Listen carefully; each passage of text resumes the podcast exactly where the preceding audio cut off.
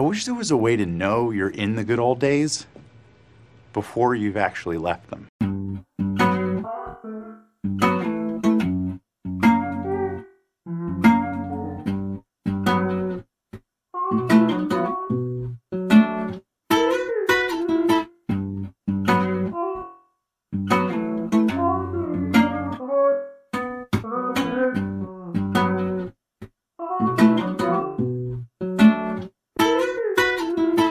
On, everybody? Welcome to another episode of the After the Storm podcast, season three, episode three. In today's episode, a very interesting topic that I wanted to cover with a very, very great, just overall great dude.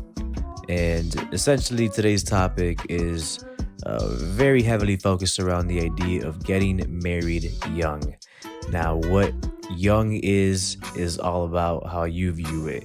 Uh, a lot of us in the Latino community, our parents uh, got married at young ages. And when I say young, I mean like 19, 20, 21. But uh, at least from what I've seen, our generation has uh, decided to settle down more so in the late 20s, uh, early 30s uh, stage. And so to see kind of a younger couple, uh, somewhere in the middle between 23, 24, decide that they want to take that leap of faith and uh, make that lifelong commitment. it's very interesting, uh, and I, am starting to wonder whether it might be just a generational thing because I'm seeing more and more that uh, people within that kind of 21 to like 25 age bracket seem to be getting engaged a little more than uh, at least the people in my now like 29 to like 32 33 age bracket did. So uh when uh my, my, my guy lucas here uh decided to pop the big question you know a lot of questions came into my head and i was always just really intrigued with the process the decision making and uh just the overall place that you have to be uh, mentally to decide that you're ready to make such a, a big lifelong commitment at such a relatively young age. Uh, but overall, great conversation. Super excited for y'all to hear it. Uh, thanks to anyone, as always, who has been listening to the podcast so far this season.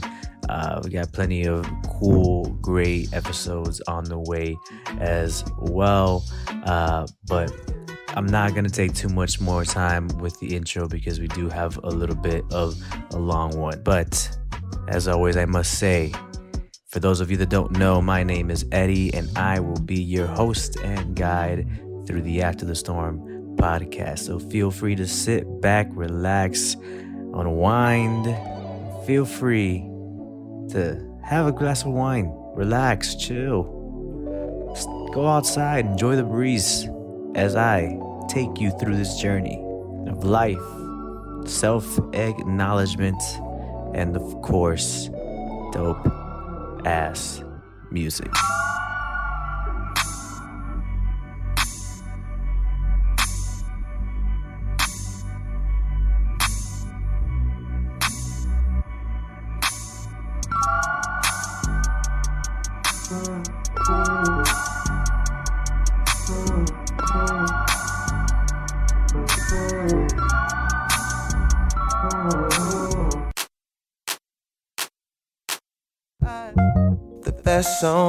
The single, but you weren't either.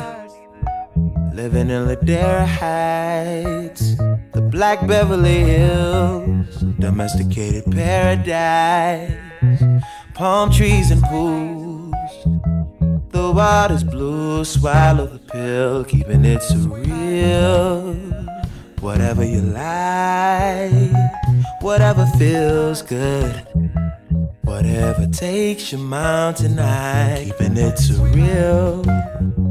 Not sugar free, my TV ain't HD, that's too real. Grapevine, mango, peaches, and lime. Sweet life, sweet life, sweet life. Sweet life, sweet life. Sweet, sweet, sweet, sweet life.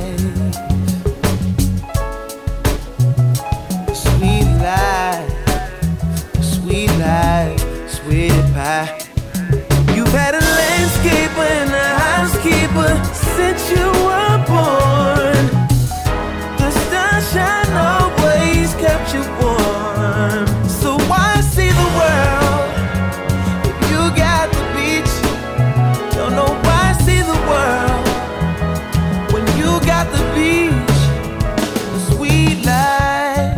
What's going on, everybody? Back with another episode of After the Storm, another special interview, special guest.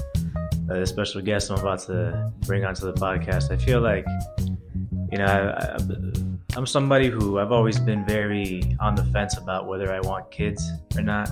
But I feel like if I were to have a son, I feel like he, this would be my son. I've just seen him grow so much over the last year. Wow. Yeah.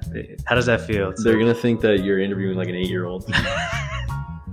I'm not interviewing an eight year old. I'm actually interviewing a 24 year old. There you go. But that that in itself is part of the reason why I wanted to have you onto the show. Yeah. Am I your youngest guest ever? Oh, 100%. By like a long shot. not a long shot. I'm not. I'm not fucking 40, bro. it's always like it's the range is typically between like 28 to like 31, 32. I think Okay. my my oldest guest is Andrea, who used to work here Mhm. also. Yeah. Um, so she'd be the oldest. I think she, I interviewed her at like 34, 35, and you at 24 now. So Both in the office too. both in the office, yes. So currently we're sitting here at the the WoW marketing offices in the one of the, the dungeon conference rooms, uh, The back cave. the Batcave. But wait, so I kind of got off tra- off topic there. so let me introduce everybody to uh, my my son, my, my my dear friend Lucas Smith. Hello. Hello pod.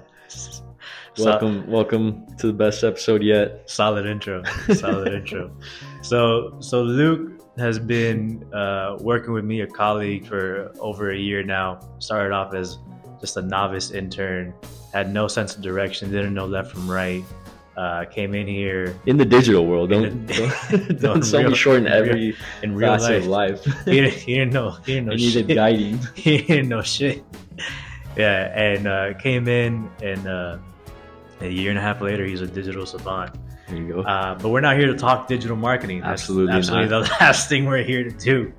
Uh, although we're trying to serve some, we're trying to you know get these numbers up too, serve some impressions. I'm gonna start doing some digital ads for this podcast. yeah. uh, You could charge you health for it. that up from the U health card. I'm kidding. I'm not gonna do that. Don't take that seriously.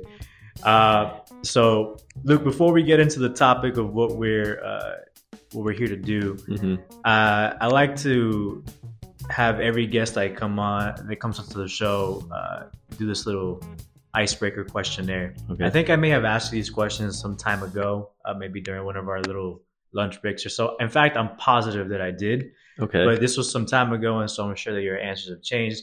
It's just a way for the people, for the audience, to get to know you a little bit and hear about some of your shitty opinions. okay. All right, Luke. Now, first thing that comes to mind.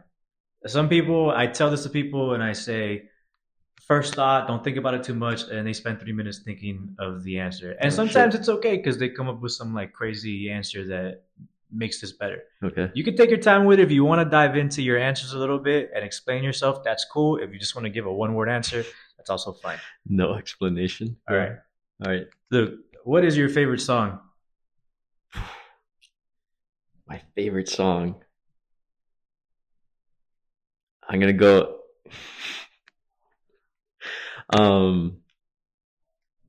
Yeah, I get. I guess I know why people pause on this for a long time, but I'm gonna go ninety six thousand from In the Heights. 96,000 from In the Heights. Yeah, the broad, the Broadway version, not the movie. I didn't. I don't know where I thought you were going. I didn't think it was going there. I thought you were to be with some Amine or shit. No, it, it's in my top 50. I think I picked that one though because that's like one of the songs that's been with me for a long time. Like my sister introduced me to that song when I was really, really young, and I fell in love with it. Like I could say, I could rap every word to that song, and I still love it today. So Okay, that was my enough. choice. Fair enough. Number two, if you could only listen to one artist for the rest of your life, who would it be? The easiest answer. I don't to think about it for a second. Kanye West. Wow, you canceled. Uh, number three, you're stranded on an island with no signal and can only take one thing with you. What are you taking? It has to be a thing. Yeah, can't be a person. Um, I was gonna say Kanye again. I'm kidding. um, one thing. Can it be like, like if I pick an electronic that needs like, Batteries? No. so it has to be like, man, a single thing. Yeah.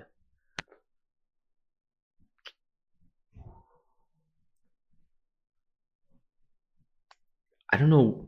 I don't know why this comes to mind. because this wouldn't be my answer, but I keep thinking like like a slinky or something.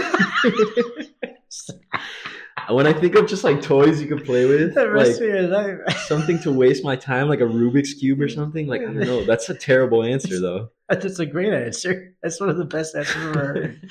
I've heard I've had everything from a Bible to like a camera to But a uh, camera's gonna die. That's to- any. That's that's to a lighter. I've had a lighter. I've had it's gonna die too. um someone the other day uh hit me i forgot exactly what it was but it was something where it was something strategic where i can't remember i don't know if it was like a flare gun or something like that but something that to get them seen and i'm like okay that's interesting that's a strategic answer I thought of like a spear gun, like to go fishing to keep myself alive there, but like we're gonna go with the slinky I don't think know, the, dude. i think the slinky is the best I also what ran through my head was like maybe like a basketball and like like make myself a little court, but I'm like I'm not gonna make myself a court.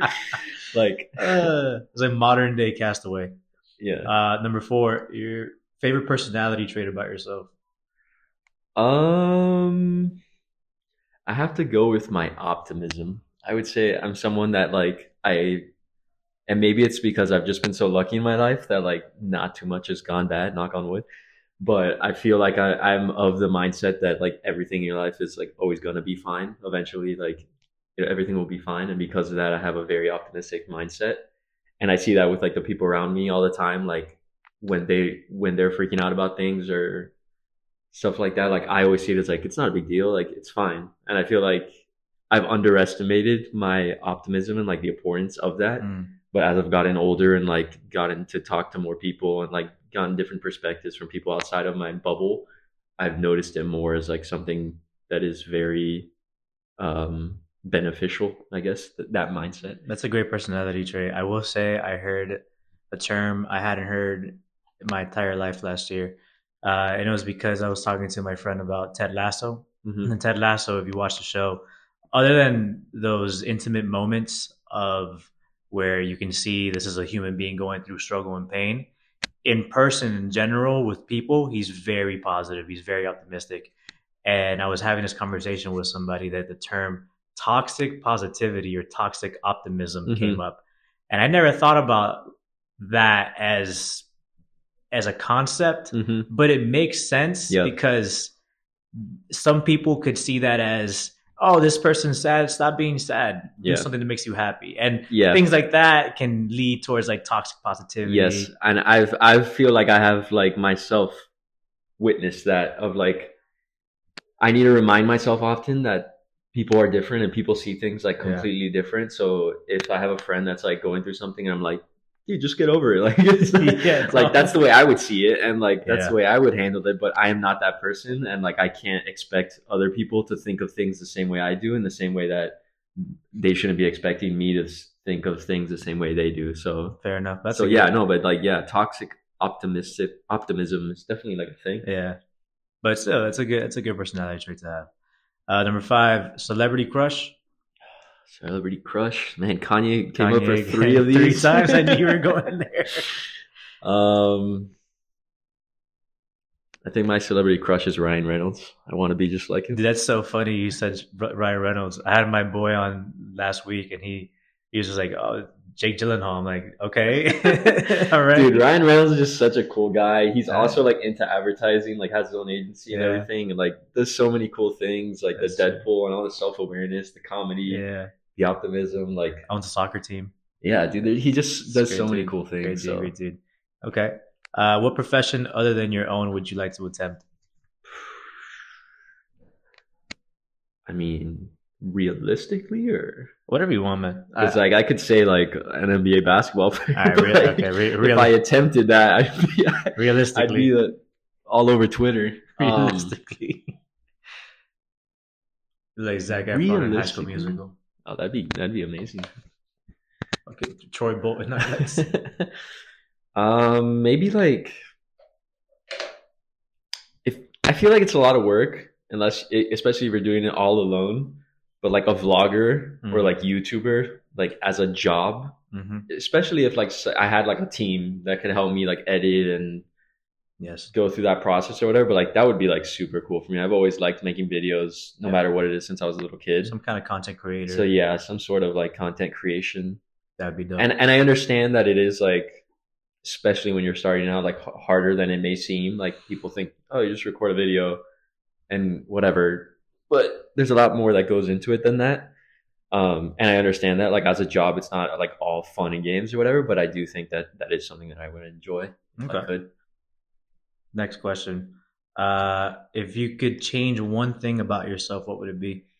My toxic optimism. No, um, man.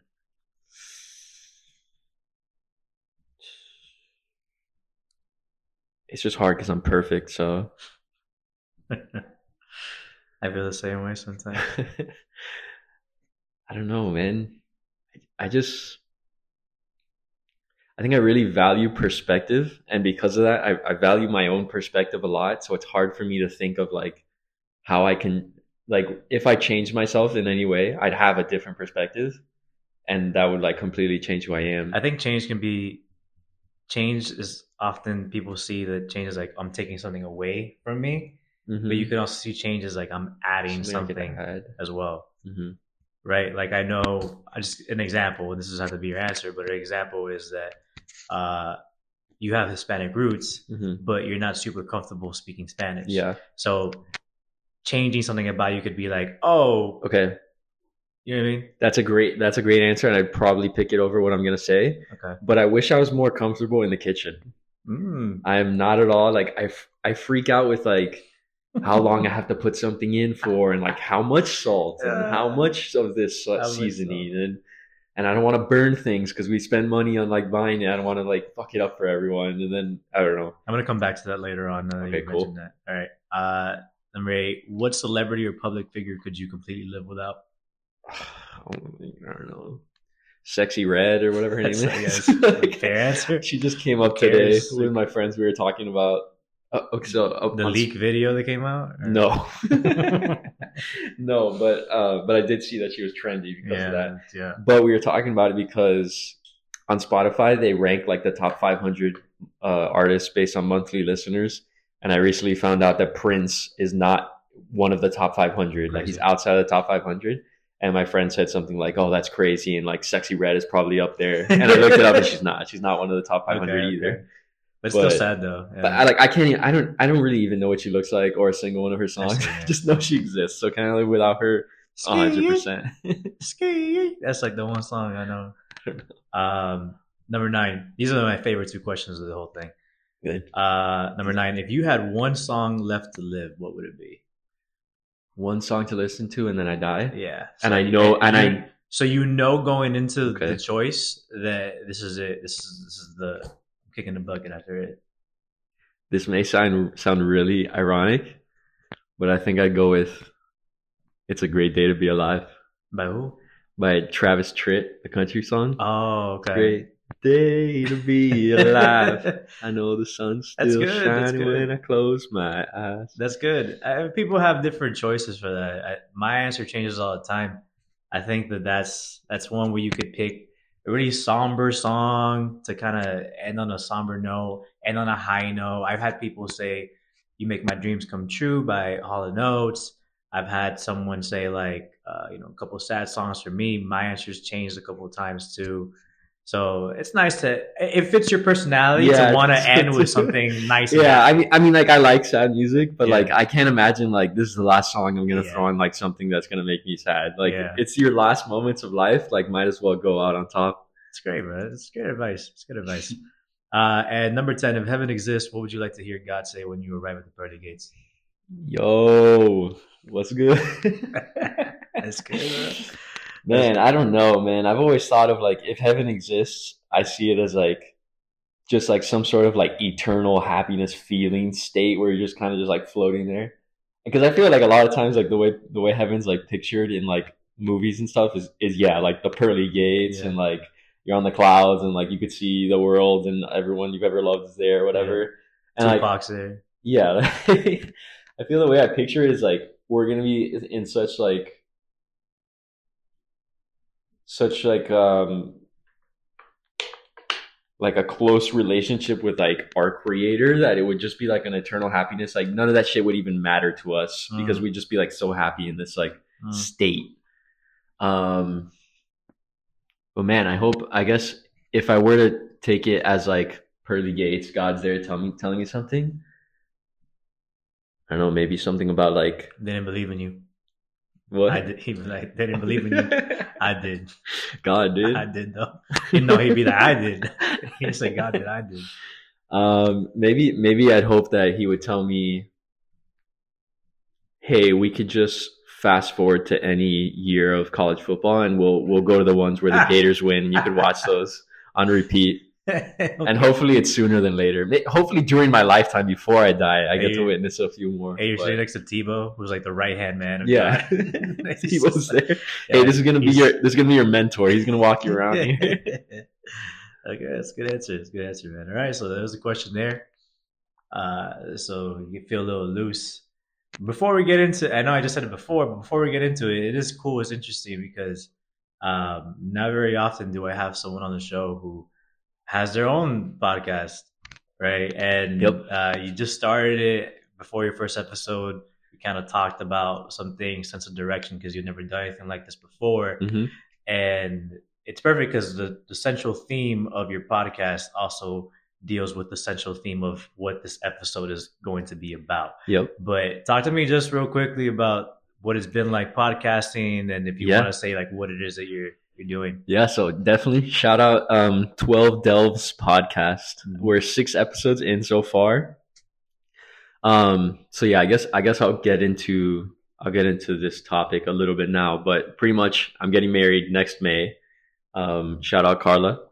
you're you're We've been dating since uh junior year of high school, so it's been like seven and a half years now, and um we'll be over eight by the time we get married but um, within that process of planning the wedding and stuff we talked we've talked about a lot of different things and like i feel like the bride in general always gets i mean it's because they they care more about like the wedding like the flowers and the Yeah. details and all that stuff a little more but because of that also they have like the wedding dress shopping experience and they have like the bridal shower and all this like extra stuff that the groom has like the groom has like the bachelor party and then like pretty Show much that's up. it yeah and then like show What up that day what's up um, so as I mentioned before, I've always liked making videos and like creating content stuff. So I came up with the idea to have a podcast as kind of something extra for me as the groom to have. I have 12 groomsmen, which seems like a lot. A I mean, it is a lot. It doesn't seem lot. like a lot. It is a lot. But um, these are 12 different guys that obviously mean a lot to me. And I've had relationships with them throughout my life, and they've been my brothers in different ways, and they've played different roles throughout my life. So this podcast is called the 12 Delves podcast, as I um, said before, mentioned.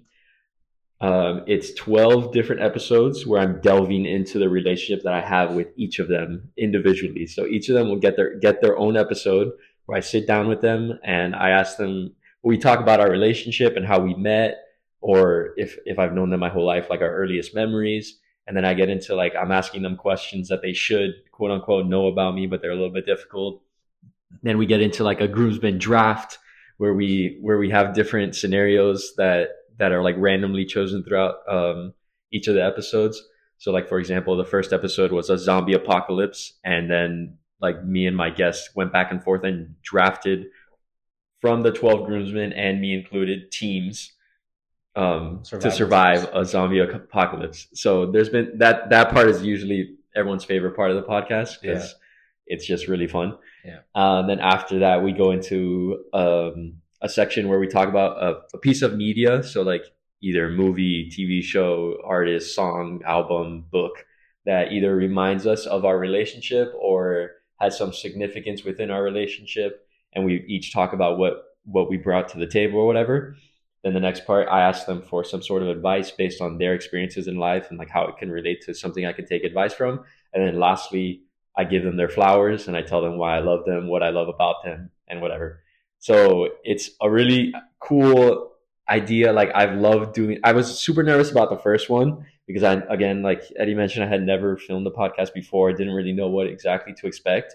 But after doing the first one, I was like, oh, this is a fucking blast, and like Yeah. this is gonna be super fun.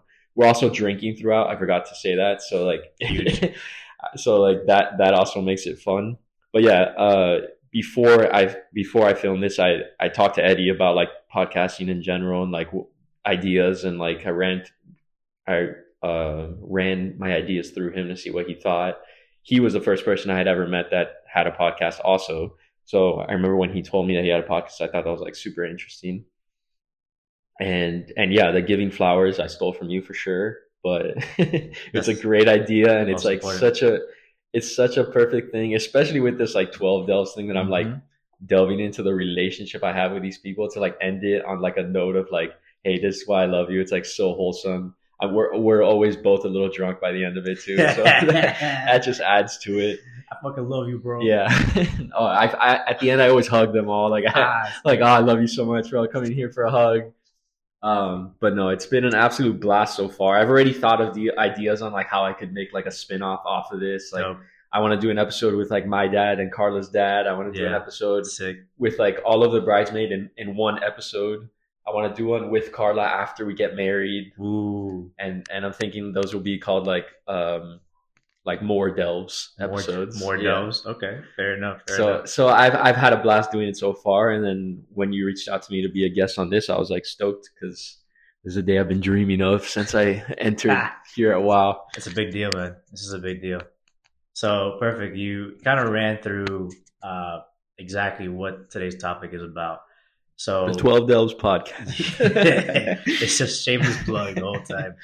So, uh, being from uh, Hispanic, uh, Hispanic background, uh, a lot of people know that it's almost customary for some reason for like our parents to get married young. Mhm. Like, for example, my mom was married for the first time at 19 and was on her second marriage at like 25. Crazy numbers. I'm Mhm. 30 and like not even like close to it. uh-huh. So, uh, it, it's generational, right? So when I look at my friends, I have a lot of friends that are married now. About like eight, eight or nine of my closest friends are married already.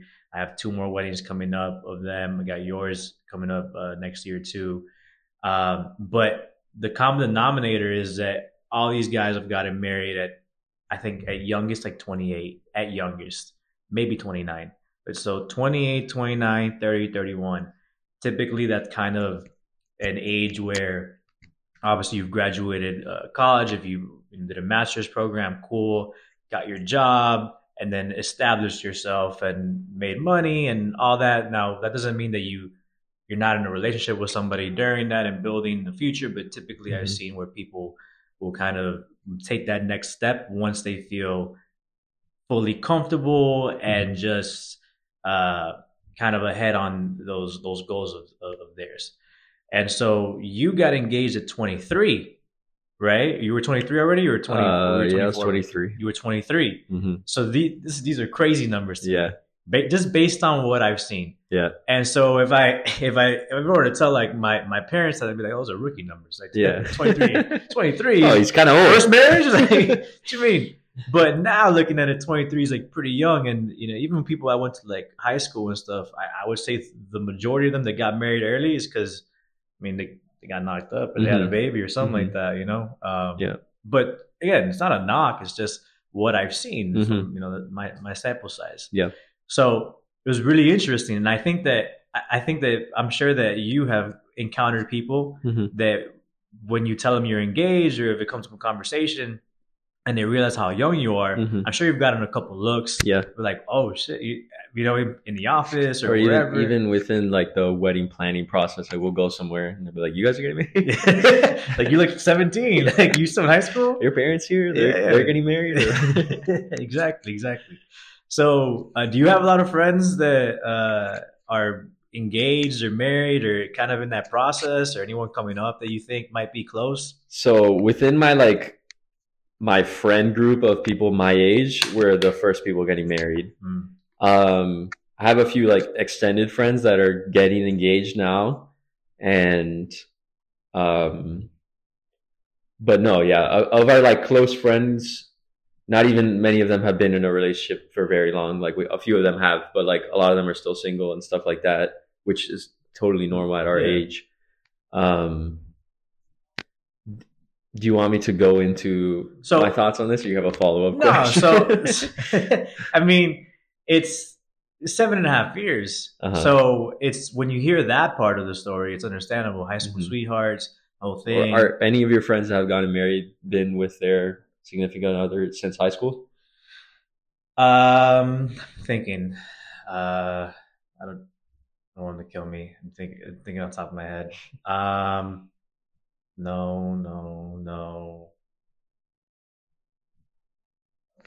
Mm, like early, I think the earliest one I can think of is like early college, like Okay. freshman year, sophomore year of college. But everyone else, I think they met them like later on in life. I'm pretty pretty positive that none of my boys married. Like, I'm sure that if I looked at their names, I just I'm not doing that right now. Mm-hmm. But I'm pretty sure that none. I have some that like not married um, or engaged at the moment, but they're with like kind of high school sweetheart. Mhm. Um, so uh, maybe there, but Mhm. as of this moment, no, none of them have. Mm-hmm. So I mean, it, it is interesting. I feel like that's a kind of a it's kind of rare these days, right? Mhm. Like to kind of end up with your your your high school sweetheart. Yeah. Um. So again, I could go into my whole thoughts on everything, Uh huh. or you want you could ask me and it like prize out different parts of it. This is your show, baby. Because if I talk now, I could talk for like thirty minutes. It's your about, show. Like, it's your show. If I need to stop you for some breath, like, Okay. yeah, go okay, ahead. stop me if I'm rambling too Give much. me your give me I your tend thoughts. to do that. Go for it. So, um, completely understand your perspective and like anyone else's perspective that thinks we're like very young or not thinks we are very young. Um, again, uh, agreed with you. Agree with you on the fact that especially like my parents got married at 20 and 21. Mm-hmm. My grandparents got married like 18, 19. Like it used to be a lot more common to get married a lot younger, and it is now a lot more common to get married like later, later 20s or, or 30s. Yeah. Like that's completely what is the most common thing now. Um, I think there's a few things that I think I need to like preference beforehand to make it like more understandable as like why I was at 23 already like ready to be like okay I'm, I want to marry Karla and like start our family like so first of all like I mentioned my parents met I mean we're married at 20 and 21 they're still married today. I've been together for however many years I don't even know at this point but uh, it's me it's me and my two older sisters uh, my aunt and uncle also met in high school. They got married. They're still together also. Uh, my close family friend group, that is four different families that are pretty much cousins. All of the parents met in high school or right after high school and have been married the whole time as well. Within that family friend group, the oldest one, um, Kevin, who was the first person, the first guest on my podcast, Mhm. um, he got married. He started dating his wife in seventh grade Okay. and is now married to her and has a child. He's he's like 28, I think. Shout out Kevin. Shout out Good Kevin. you, bro. Um, my sister Sabrina started dating her now husband in sophomore year of high school, and they're married now. Then my last podcast that I just did was Josh, part of that family friend group that is like my cousins as well. He got married this past year as well. So while in my like friend group of people my age, it's not very common. All around me, it is extremely common. Like my aunts and uncles, my cousins, my family friends, my sister. Um, but that's me. Karla, on the other hand, that is not at all normal in her family. She has a bunch of different like all her cousins are are like 10 years older than her and they're like just getting married now within the last few years and her dad was uh, married before and and then remarried like her mom. And a lot of her uncles and aunts have been through multiple marriages and like that is not something that's common for her at all. So one thing for me is a- another added thing to this is that i grew up like catholic in going to catholic schools in the catholic bubble of like the few private school or private catholic schools here in miami. Mhm. And it is a lot more common i would say in that bubble though it still we are very young and like we are like i said of my friends that are all grew up in that same bubble the only ones engaged um, it is a lot more common. I feel like I feel like the looks I get or whatever are always like outside of that. Like people that have known me my whole life, even if I was not friends with them, like I feel like they don't see it as as weird as like somebody outside of that may. So those are two things that I think like are huge reasons as to why I have felt so secure in like going through with this rather than just like me growing out outside of that completely and then be like, yeah, I'm ready. Like it's completely different. So, um, but as I mentioned, me and Karla grew up differently. That was all around me all the time. Like all the couples that I knew had known each other since they were super little and grew up and got married at like a young age and had super happy marriages with a bunch of children and like it was all beautiful, flowers, rainbows, all of that, which I understand is an incredibly not only Explains like, your optimism. exactly all the time. exactly it's not only incredibly rare but it's also like incredibly like um yeah i get like sunshine and rainbows like it is like and that's that's not the way that most people grow up Not at all. especially nowadays like and that's not even that's not even that common within the like catholic school private bubble like there's a bunch of people with like divorced parents and like that that's super common even within that so like for me to have that layers, both my grandparents too are like still alive and they've like I mentioned got married like 18, 19 years old. Um and they're all and they're all still together as well. So so yeah, like me I I keep coming back to this and then going somewhere else. But me and Karla grew up different ways in that way. So like she always says like I always say that when we started dating in high school, like I thought to myself, like it was a thought like oh yeah, like I'm I'm gonna marry this girl. Like I not, not I'm not gonna say like I dated her like when we first started dating. Like I was like, oh yeah, I'm a, I'm ready to propose. Right. But for me in my mind, it was instantly like, oh yeah, I'm dating this girl because like I want to marry her like eventually, you know. Mm, And for a lot of people, if you're dating in high school, it's just kind of like okay, it's just fun and like you're dating and like see. Whatever. But for me, because everyone around me dated somebody in high school and got married, it was completely normal for me to meet Karla and like have this connection with her and like have this like have this feeling of like oh, okay yeah this is gonna be my wife again not like oh ready to go buy a ring but i understand there's like it takes time and you build it and everything Yeah. but i feel like she she always i feel like maybe now she she like accepts that that is maybe how i felt but she always says like there's no way that you thought that. Like we were children. Like how can you meet me and think like oh yeah I'm, this is gonna be my wife? Like we're literally 16 15 years old. We were like 14 when we met what started dating when we were like 16 17 years old. Like and i understand that perspective again but because it's so common for me and and it wasn't this thing of like love at first sight like i saw her and i was like oh my god i'm gonna marry this woman. Yeah, like, marry this woman. it wasn't like that either but it was just a thing of like i did- i had no intention in high school of like getting with girls or like trying to date girls or anything Yeah. without the thought process of like okay this could potentially be my wife. And that sounds insane to some people. Like i understand that. Like it sounds like super out of this world. Like this isn't a high school musical movie like what do you think you're doing? But for me it's Yes, just two like High School Musical references in one episode already. Yeah no we gotta we gotta squeeze in a few more Yeah, before we finish but um but no for me it was just like i don't know that's the perspective i grew up with and it was so normal around me that i was like yeah i found karla and i was like yeah wifey material. Let me let me bag her quick You you invented bagging. Yeah, yeah. I'll bag real quick. um It's it's interesting. I'm gonna I'm gonna just cut in real quick. So it's interesting. You talked about uh it was it's common for you, and so it makes sense to you, yeah and you can understand somebody else's perspective that it's not.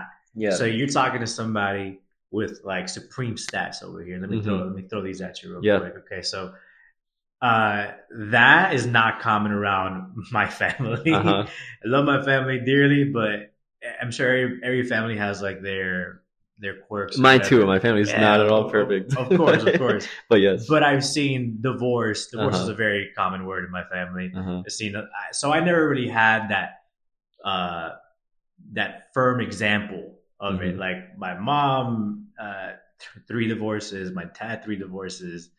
Uh, my brother was married in his mid twenties, divorced.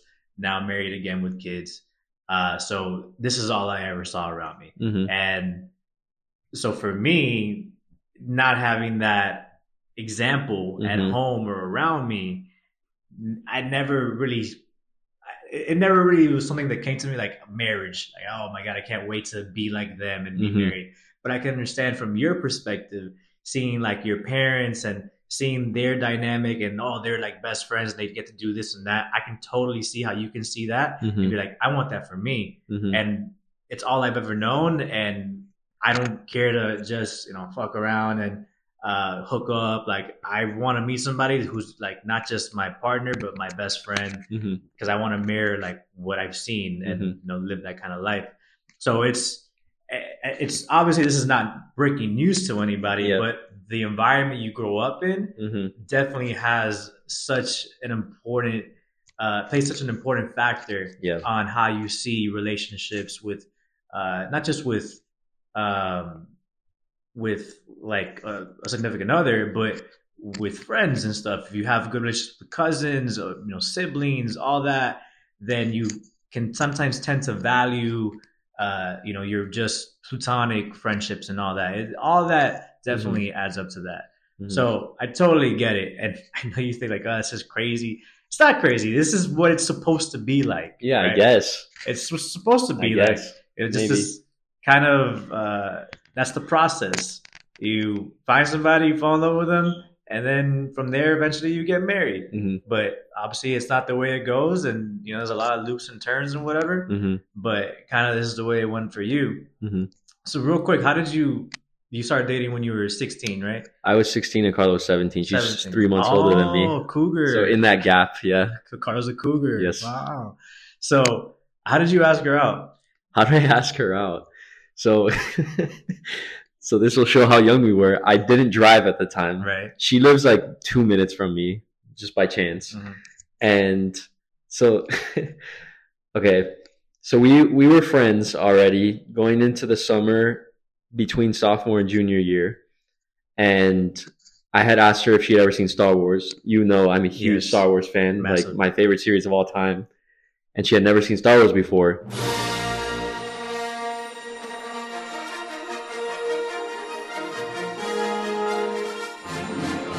and you could take this as you as you think or whatever like some people think like oh i tried getting her like this this was my way in whatever but i genuinely was like oh my friend has not seen star wars like i need to show her star wars You're such a nerd. Dude. Yeah. You're such a nerd. so like it, it it didn't at all ever occur to me that like she could be my girlfriend like it really was just this thing of like oh my friend who lives right here has never seen star wars I i love star wars life.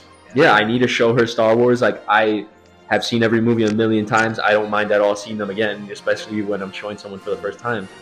So I invited her to come to my house and watch like episode one, and we watched it and whatever. She was like, she likes Marvel movies, so it was, it's not like a completely out of her realm of like things that she had seen and like enjoyed also. Um, so she was like, yeah, it was fun, whatever. Like, let's watch the next one. So again, like a few days later, weeks later, I don't remember exactly the timeline. I invited her over. We watched episode two. Eventually, she came over, and we didn't watch Star Wars, and instead we like played on my Wii or played like board games with like my sister who was Wii like Nintendo, hanging out Wii with us. Nintendo. Wii Nintendo, yes, very important to make sure we put that in there. The Nintendo Wii Nintendo, Wii, yeah. um or we played we, were, or we played board games with like my sister would hang out with us and like or my family friends would come over and like she would be there and then like my family friends would come over without her there and be like oh tell karla to come over and like so eventually it became this thing of like she didn't only come over to watch star wars she also came over when my family friends were there or when we were doing stuff on the weekend like we That would be crazy if she came over for two years straight. Just no Star Wars. the only thing we do is watch Star Wars in house. there wasn't enough content back then Yeah, true. Now you could do it. Wow. yeah but but back then it was just the six episodes it wasn't even it was before the sequel trilogy Yeah. so then whatever we started getting like really close and then for a while when school started junior year started and we were like super close like we always hung out and i think we both like just as typical like high school whatever didn't want to admit that we liked each other because we didn't want to ruin any friendship or whatever. Yep. so we like constantly had talks of like oh we're just friends right? Yeah we're just friends okay like we're good we're just friends. Um, but it was like i mean looking back now i like for sure had a huge crush on her like way before i admitted it to myself. Um, but eventually I did like realize like okay like this girl has turned into like my best friend and like I mm-hmm. want to date her and I want to be more than just like best friends.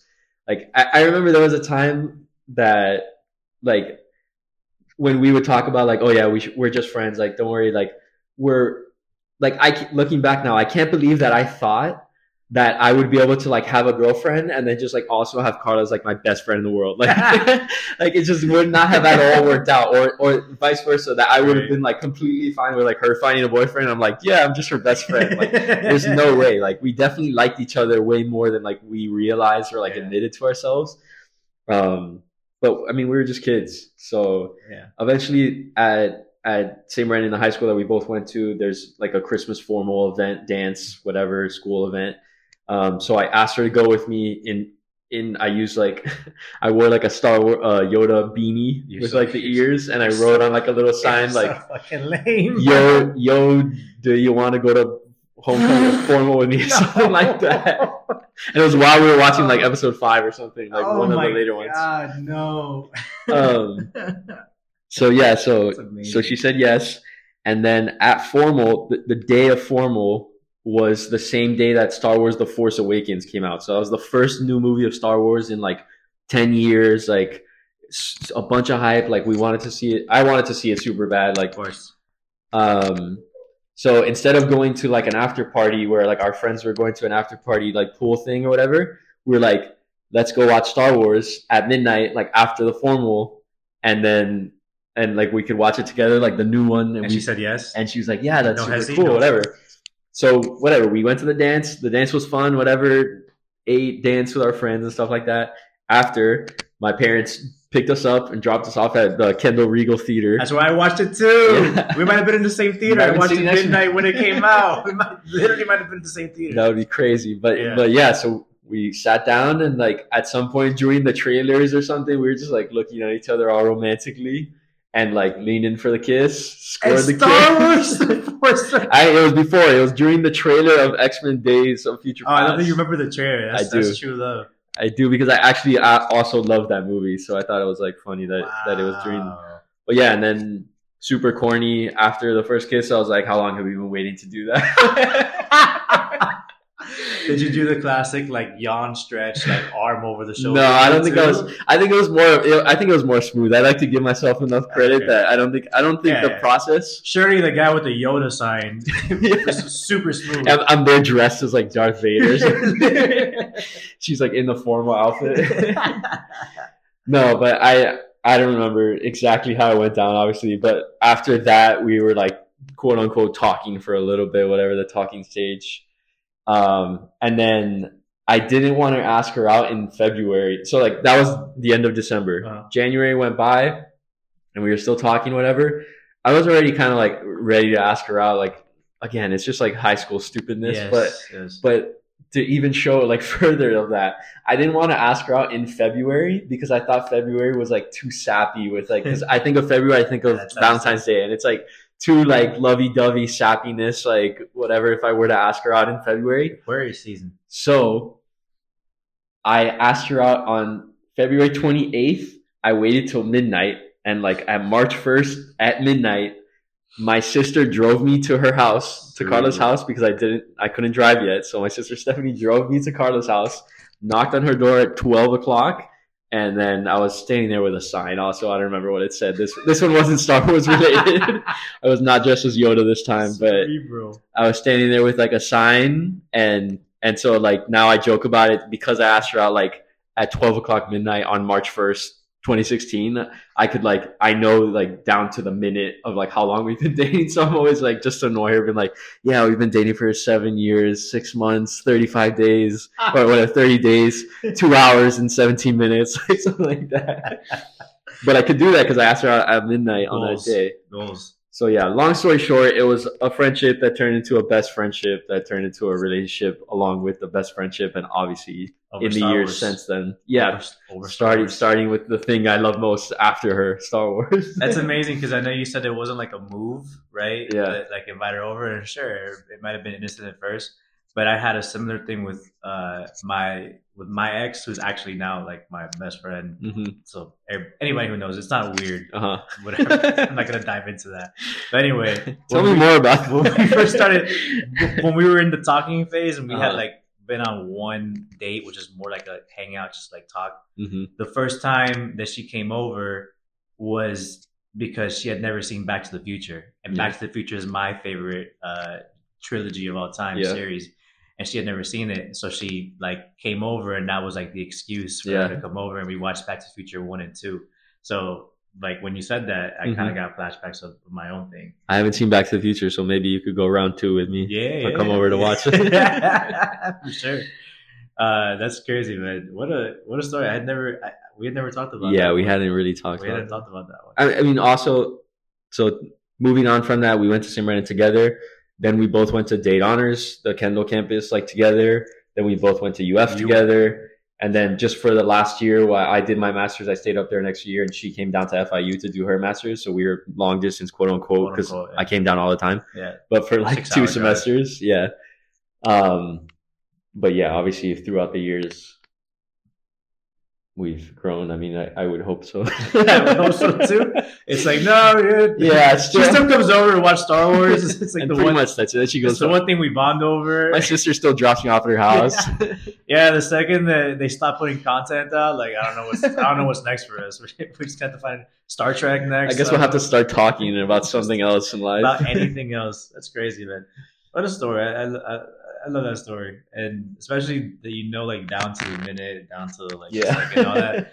It's a it's a nice little detail because I'm sure that some people will hear this and be like, "Oh my god, that's goals! That's Oh, goals! Oh wow, I wish I can't my man love me like that." But vice versa. I mean, I'm, I'm sure that guys, even guys who like are hard on the exterior, whenever they like hear details like that, like that their girl, you know, knows about them, Yeah. or whatever, deep down, bro, they feel like, oh shit. yeah, no, girl. I'm This is my definitely. I'm definitely a a romantic. yeah, yeah, I love that that stuff for So, sure. When's your birthday? April 18th. I'm an Aries. I don't know anything about Aries. I don't know either. I thought that's why you were asking what my No. birthday was. But somebody here does. Oh, okay, yeah. Somebody's like, that's so Aries of him. I'm an Aries, guys. Someone's like, of course, it's so Aries of him. Yeah. Just kidding. I'm a Capricorn. I'm I'm kidding. gonna be like, ah, it's so Capricorn of you to lie about being Aries. super meta. It's gonna Yeah. keep going over and over. forever. You just Yeah. keep going with that. April 18th, 1999, just to make anyone feel old. 1999.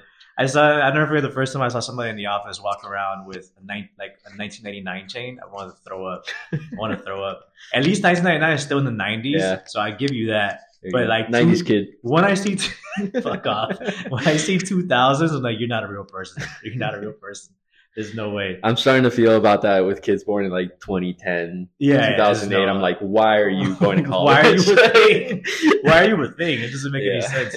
Uh, I remember we were having a conversation, just completely off topic, but we were talking. I was it was when you were an intern, and it was you and a couple of the other interns, um, and we were just having lunch. And I wanted. I always like to to test uh, pop culture knowledge Mhm. just to age myself a little Mhm. bit. And I, I- you know, I, I asked you, you know, Ja Rule, like of course Ja Rule, Missy Elliott for sure. I think the one that um, asked you what a floppy disk was. That's always my favorite because if you don't know what a floppy disk is, it just sounds like just Yeah. terribly dirty. Yep. it just sounds awful.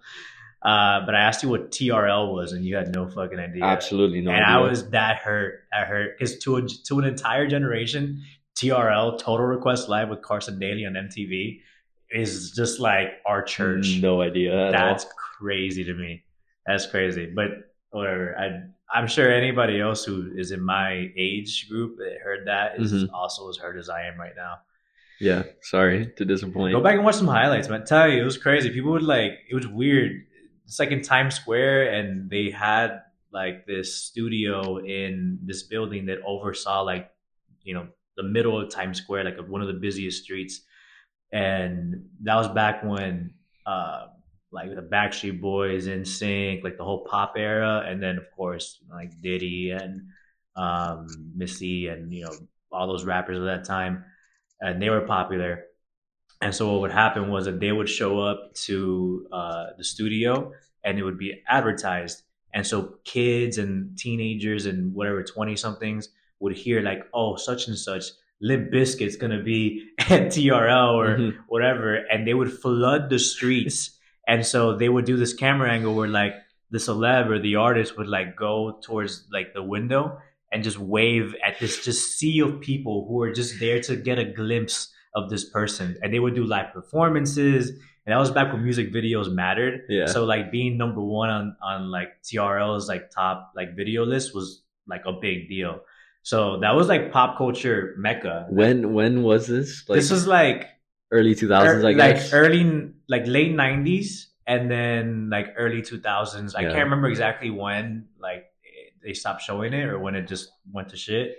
But for a long time, like we would get home from school, I would watch two things. I'd watch TRL and I'd watch Toonami, where they'd have like Dragon Ball Z, Samurai Jack, and like all these other shows on Mhm. Cartoon Network. So that was like my kind of childhood growing up.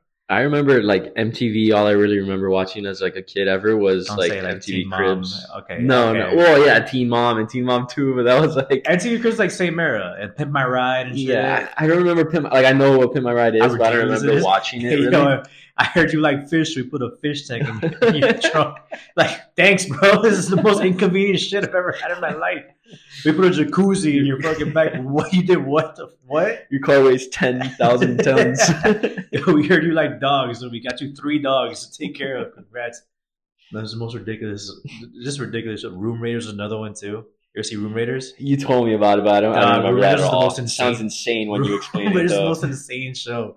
Raiders essentially was you sign up for the show and then I mean I'm sure they had to like plan it because there's no way that the way that we saw is how it actually went down. But basically, you're watching the show and you could be just playing video games with your friends at home. All of a sudden, people come into your house and they kidnap you and they throw you in the back of a van. They put a they put like a bag over your head and you're just in the back of the van and you're just like no one's ever scared. Also, that's how you know it's just like it's planned. Yeah, there's Right. no way. You know what? Everyone's like, ha, ha, laughing, like, ah, whatever.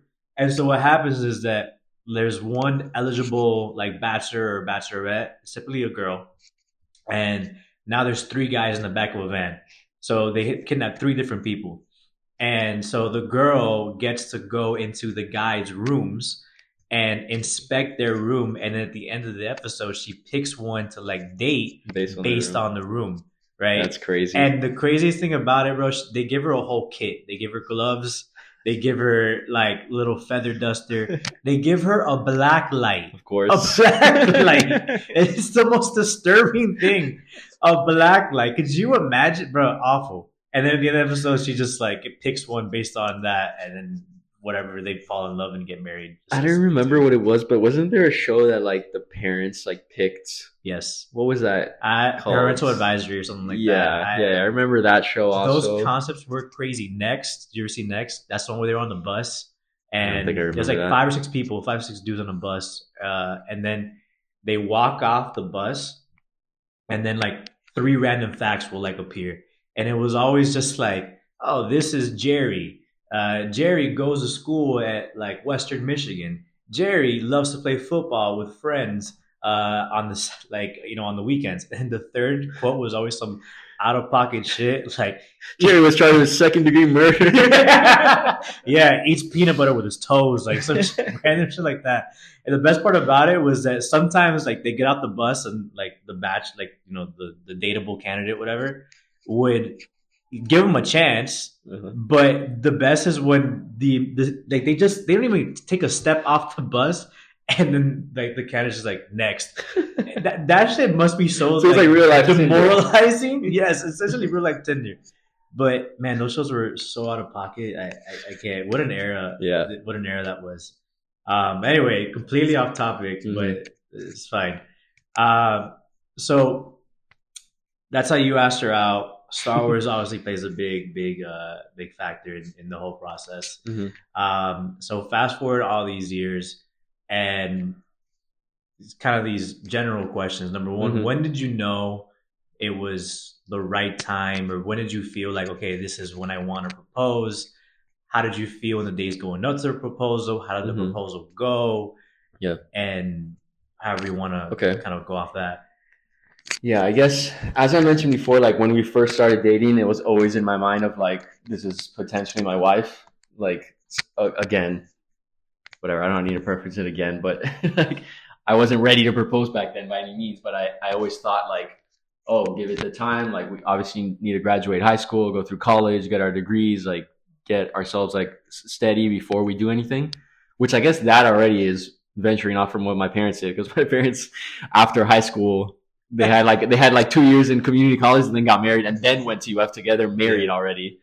Um, but whatever, I knew like especially in today's day and age, like wanted to get on our feet before like I would propose. So to me, it was always like a time game. Like I was always just like waiting for that day. But um, but I think that that I would say the time. Obviously, everyone we always had like hiccups in our relationship, like times where things got rough. And I think the time that I realized, like, oh, for sure, like, I can't live without Karla, like, I'm gonna marry her, Mhm. was like, uh, I remember it was one of the summers that we were at Dade.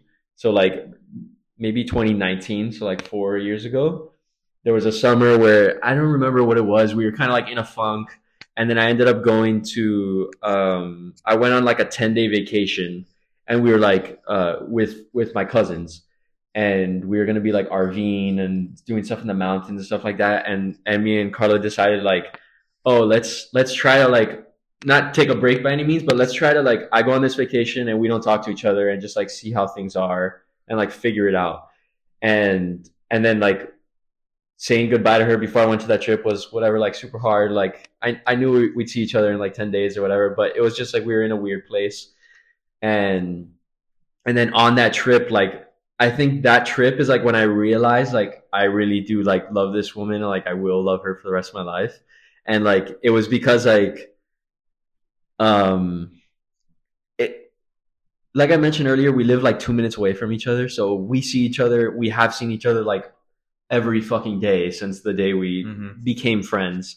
Um and and again and we also went to all these same schools together like we've always been together like very Mhm. attached by the hip like wherever you see karla i'll be there Mhm. too and vice versa and just those like days we- we ended up only going like four or five days before we decided to like text and call each other like that night and we spoke for like five hours Yeah. about what had happened in the past four days like we couldn't have had that much to talk about but we did um but those like four or five days were like like I don't want to put it in like the most sappy way possible, but like they were like terrible days for me, Yeah. and and for her too. Like she's said it, or she's told me after, but like those days were like like it was terrible. I was I was like journaling everything those four or five days like throughout my phone because typically I would have like updated her on what we're doing throughout the day and like the different things we were getting into and stuff. And I was like journaling it like on my phone and like writing it like 9:30 a.m. Just woke up. We are gonna go eat breakfast, whatever. Just like so, I'd have a journal of it so I could I was- tell her about it later. Was, it's interesting because I was going to ask hearing this part of it, like the rough patches. I was going to ask how someone with your yeah, pure optimism yeah, handles rough patches like that. yeah, And then the journaling is a, a pretty cool way to do that. yeah. I, I, the thing is like, again, it's part of my optimism. Like, I felt like I knew it was gonna be fine. It was just like we're in a rough patch and we got to work through it. And like, my parents who are in love and have this beautiful family and our best friends, they've had a million rough patches, and like every relationship does. It's not that I think that every relationship is be- like rainbows and butterflies, and me and Karla will never have a hard time. And It's compromise and moves you along. yeah, exactly. Like The great Adam Levine once said that. yeah, exactly. So so it's like I I understand that. It's not that I'm thinking like, oh yeah, me and Karla are perfect for each other, and we met in high school, and we're beautiful, and we love Star Wars, and now we're getting married, and we're gonna have a beautiful family. like I understand like that what goes into relationship, and obviously we've been together for seven and a half years. Yeah, there's been like those rough times, but I think my optimism still has shined through through that because I've always been like, this is just a rough patch, a rough patch. It's never been to me where even when we were at that was probably like I would say our lowest low. Even when we were there, I wasn't like this is over, like this is and whatever. And and and maybe for Karla, she has reached those moments where she thought like, oh, I guess like this is the end, like this sucks, whatever. But I've always like, I've always seen it as like, no, like my parents did this, my family friends all do this, like we're gonna do it too. We're gonna get through this, and it'll be fine. And so the journaling was I think I was doing it because I was like, when I get back and, and we get through this, like I want to be able to tell her what I did throughout Mhm. the day. But but I still have those notes on my phone and I go back to it and I was like, dude, like this was a four day period that felt like like months long of like Yeah, me man. being in this like hole of like Yeah. not having my best friend there with me or like not being able to talk to her Feel that. And and so i think i think like i feel like either during that conversation where we finally like called each other one night like after everyone had gone to sleep we are staying in an rv so i was there like at an rv park just like walking in circles for like two hours maybe talking to her about like the last few days or whatever. I think like after that conversation it really like settled with me that like yeah like there's nothing that is gonna like stop this relationship so that's probably like the time where I I officially feel like I decided that I like knew that we were gonna get proposed or that we were gonna get engaged and get married. Um, but again, like it was a timing thing. That was still before we had gone to UF. Neither of us like had finished schooling, so I knew like it wasn't like I was ready to get engaged then. But I knew at that point like okay, I will yeah, I will get married to her. Um, so yeah, it's always it's always been in my head, like thinking of the dates, going through the calendar, and going through like how much money I have and like how much money I will have at this point, adding up like paychecks and budgeting things to like make sure it all like lines up. That's been something I've been doing for years now. Um, so the way that the ball actually started getting rolling of like the actual proposal itself was my grandmother told me like probably two years ago now at this point she like cornered me at like a family event and she was like she's like oh not to like pressure you or anything but like if you were planning on getting married to karla at anytime soon or whatever we have like a family ring that was like your grandfather's grandmother's ring if you want to see it if you want to use it or whatever and i was like yeah i mean i'll definitely like that'll definitely help help out within my budgeting ideas of like how Yeah, much yeah. money we're making everything if we have a family ring and like it is a ring that i want to give karla. It's not like this like Yeah. i don't know some some gem that's like some 25 cuban cent. gem like whatever. That is some whatever something from claire's. Um but i was like yeah like definitely I- i'll let you know. So it came it came like to december of this past year and i was like i had already i had gotten my job like that summer or whatever and i knew like if i got engaged like early next year we still wouldn't get married for another year like that would give me a lot of time to work uh, like work and get my money up and also like karla would be have she just graduated now like this summer and just started working like a month ago Mhm. but I knew that like the timeline of how long it would take after we get proposed to get married and stuff, like it would be enough that it'd be fine and work out.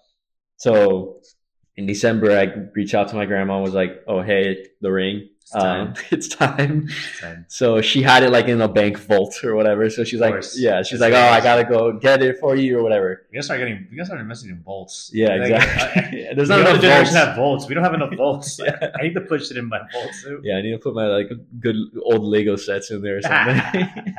The Millennium Falcon. I can, I can tell my grandchildren, hey, just so you know, like I have a Lego Millennium Falcon in the vault if you need it. or just don't even tell them what's in there. Be like, hey, in, Yeah.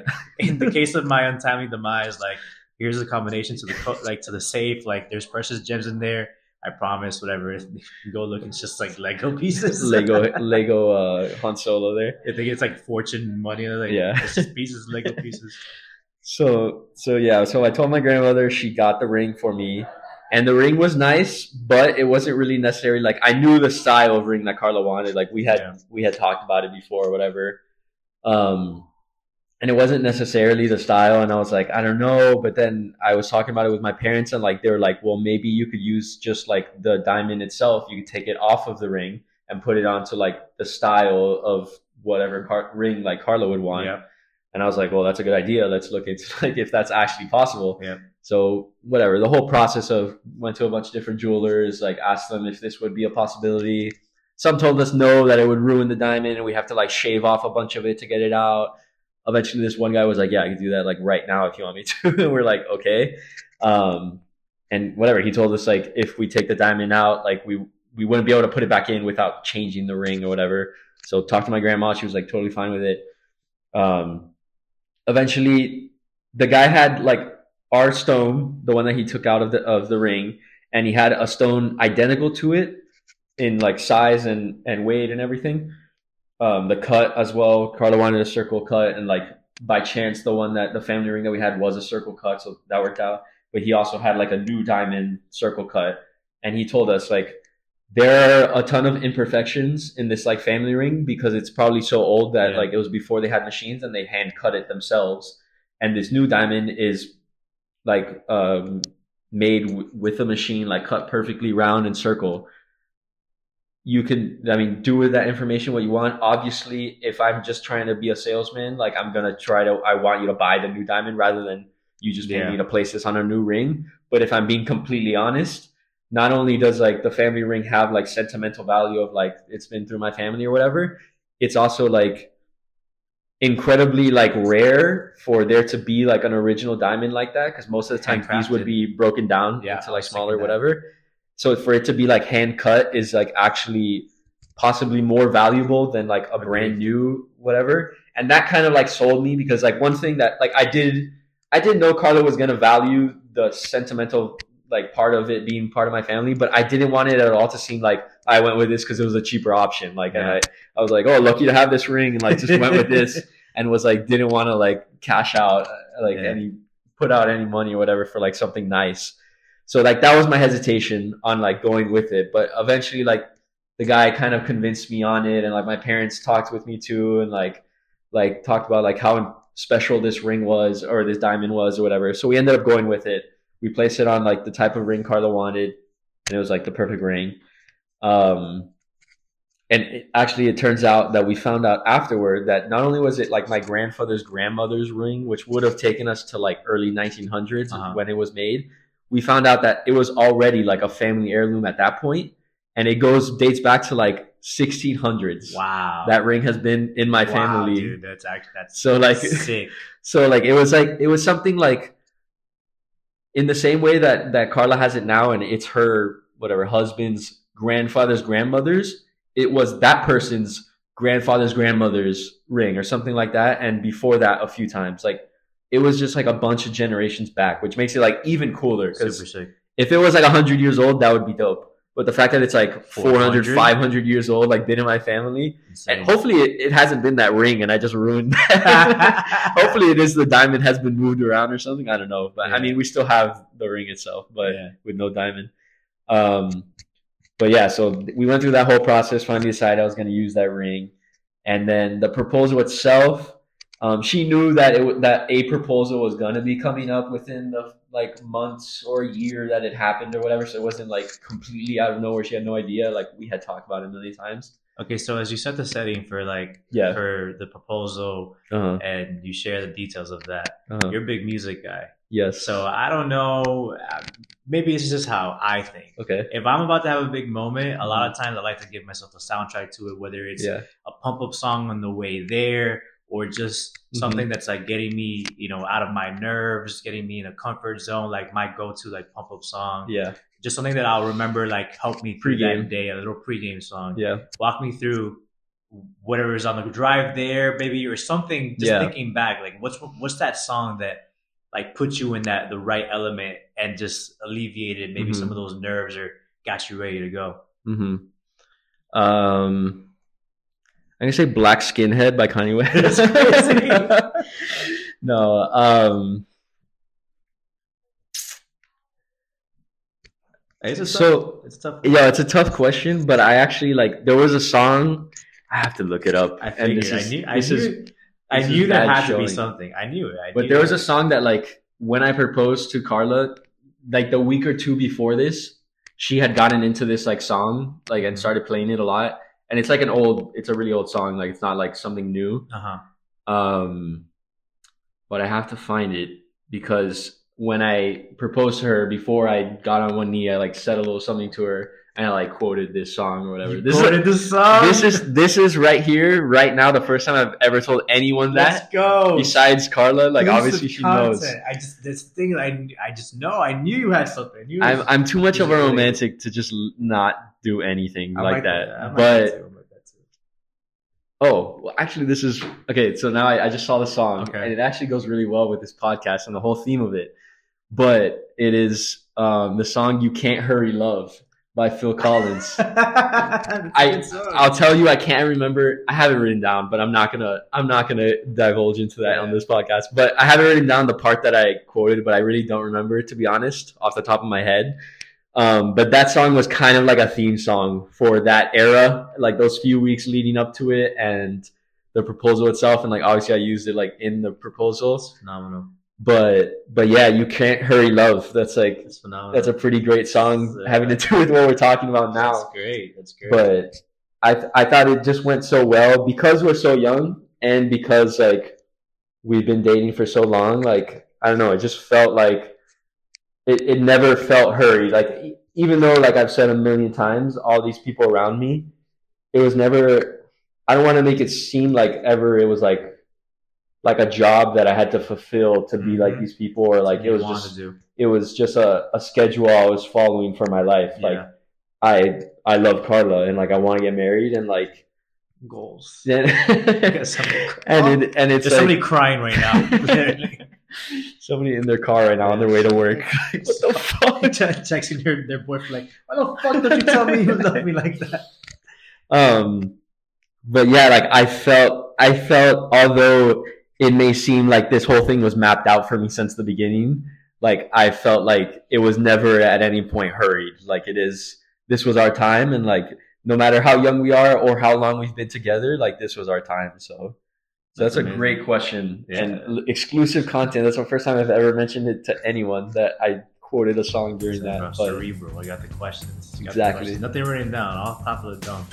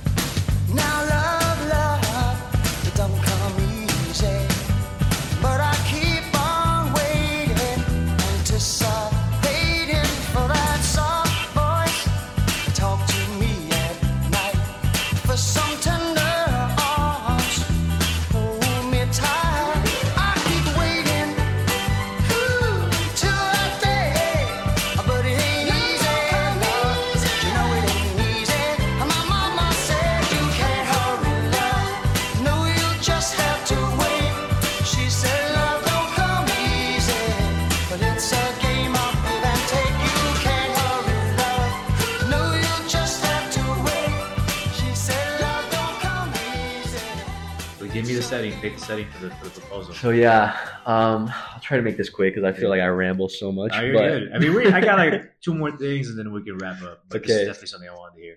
So um, the proposal itself, again, she kind of knew it was coming within the, the few months or whatever, but she she had told me she wanted like the proposal day, like she wanted to at least have some sort of documentation of it. So it's like she wanted a picture. It didn't have to be a photo shoot there or like professional anything. She just at least wanted like some sort of video or picture of somebody like capturing the moment.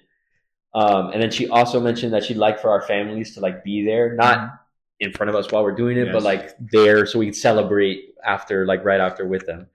So her sister, um, Sophie, doesn't live in Miami anymore. She lives in Charlotte with her boyfriend, and so I I wanted them to be there during the proposal, but we had to figure something out because obviously, if her sister was in town, like for some for no reason, like she might have gotten like a little bit suspicious about like what's going on here. Especially Karla's like very like detail oriented. It's very hard to surprise her. She's like always on top of everything like that. Um, so I knew like I'd have to think of something really good to like actually get her. So what we ended up doing, her sister has like a million friends that are getting married right now, so she often comes down for weddings.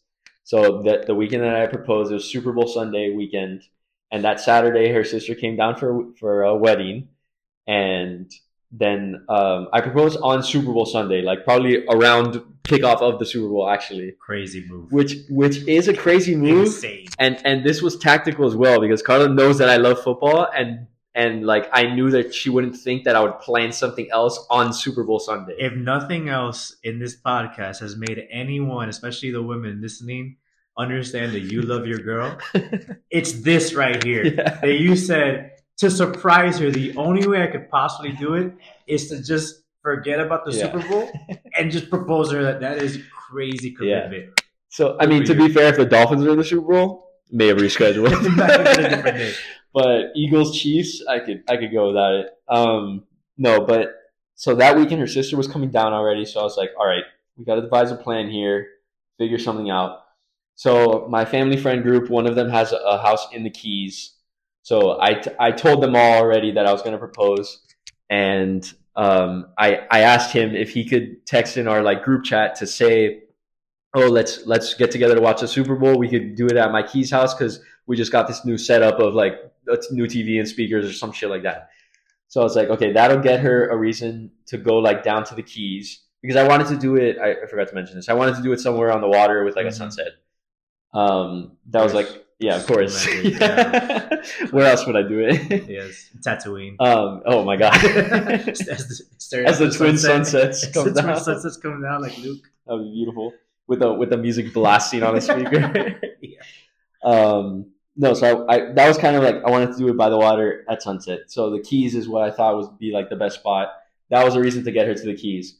On top of that, didn't want her to show up in like sweatpants and a t-shirt to a Super Bowl party and then it actually be like a proposal where like whatever. So on top of that, my sisters decided or came up with the idea of like let's pretend that we're gonna like meet up for like a girls' day, like a girls' night dinner first, and then we'll meet you guys at the Super Bowl party. Ah. So because of that, she dressed up a little bit more than like whatever, just casual sweats or whatever.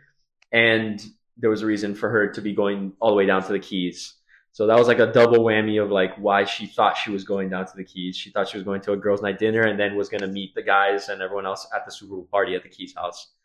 So that day, I went down with my parents to the place. Uh, we had already gone before there to like scope out the area, figure out like where things were gonna be and everything. But um, so went down with her parents. I mean, with my parents, and then her parents and sister and boyfriend met her met us there. We set up like a little some flowers or whatever, like where we wanted it to happen. And then my sisters were gonna pick her up and come down to the Keys to the quote unquote girls' night dinner. And I forgot to mention this detail, but I think it's really funny. Her her sister typically when she comes for the weekend leaves Sunday morning to go back to be to be home for for Mhm. work on Monday. Um, so that morning they pretended like they were going to the airport and like and and they had to pack and like I went I went over to Karla's house to The quote unquote crazy. yeah to quote unquote say goodbye to them or whatever. So so while we were there, like Karla's dad would, was gonna be again quote unquote taking them to the airport, and they were like taking forever to like get ready. So so he was like getting mad at them, like to be part to be part of this whole production. He was like totally fully in on it. He It's was like he was like screaming at them like guys, we're gonna be late to the airport method acting, Yeah. amazing. and and me and like and Sophie's boyfriend like we were like cracking up. We were like looking at each other like, dude, he's like going way too hard on this right now. and and even Karla was like was like, why are you getting so upset? Like if they miss their flight, like that's their problem, like whatever.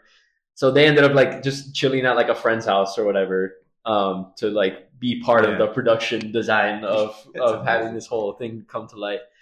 Um, but yeah, so fast forward, we're all at the restaurant. We got like a couple drinks like while we were waiting, And then eventually, like my sister texted, "Oh, we're five minutes away." So I went to my spot. I was like standing there, like that. That's really the only time that I really got like kind of nervous because it was like, okay, this is like about to happen. Like, I feel like leading up to it, it was all just like I wasn't really nervous. Like I was like super excited for it to finally happen and like to finally like be engaged and everything. She says no, just jumps in the water, Yeah. away. it's like no thanks. Yeah. So, but when I was standing there, I was like, oh shit, like this is like actually about to happen, Yeah, whatever. course. So, so whatever. My sisters come in um, with Karla. Like I see them. I'm like pretty far away, honestly. Like like 50 yards from them. Like there, it was like it was kind of like on a beach thing where the Mhm. dock kind of, and it was like pretty far from like the entrance of the of the restaurant area, like the outside entrance. So they walk in, they're kind of like looking around, like waiting for them to like look this way or like show Karla this way or whatever. Eventually, like Karla sees me, and like we have a video of it now, like from my sister's perspective. And Karla's like, "Is that Lucas?" and my sister's like, "Yeah." just take it in a day. And she's like, she's like, should I go over there? She's like, maybe. so Carla starts walking towards me. I always say this because I think it's really funny. But she, while she was walking towards me, it was a pretty long walk. So at some point, I like kind of look off to the side, and I'm like, this is kind of an important moment. I should probably like focus on her walking down. So I like whatever, look back at her, watch her come down. She comes. She At this comes point, she me. has to kind of know. Yeah, of course she knows what's going on, but she comes up to me, and of course, like, like, And like, you say, she, well, she comes up to me, she's like, mm, she's like, what's happening? You know, and, I was then- like, and then you like, say, search your feelings. You oh, know was- it to be true. yeah. You quote Vader. You got it in, in there. So then cue the Star Wars music blasts. No, um, so then I gave my little speech, uh, quoted some part of You Can't Hurry Love by Phil Collins. Uh, Got on one knee, proposed. She said yes. We kissed. Our parents popped the champagne bottles they had brought. They came over. We took pictures. We FaceTimed all our friends. Super Bowl the whole nine yards. Oh yeah, the Super Bowl was on in the in the background while we were eating at the restaurant. But literally, I have no idea what Yeah, happened. yeah, yeah. I couldn't tell you. I had to Google who won the next day. Like Crazy. Look at that. But um, not really. I, I knew who Yeah, I was watching on the side. but we were like texting and like calling Of a bunch of people no the time, whole time. Talk. I was telling Karla about the whole history of the ring and everything we went to to get awesome. to it and the whole plan of the day. Awesome. We were laughing about her dad acting in the morning, like That's great. all the different stuff. But it went like super well. She was super caught off guard.